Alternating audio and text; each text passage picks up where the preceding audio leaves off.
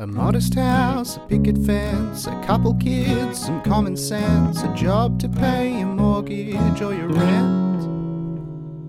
And all these goals are understood, but misery is a public good, so come and feed your sorrows till you're spent.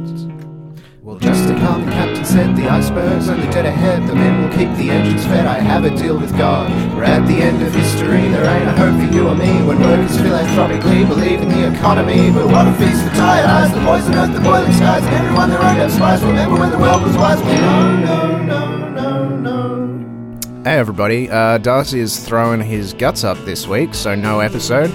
But tune in again next week for your regular dose of weakness for bleakness.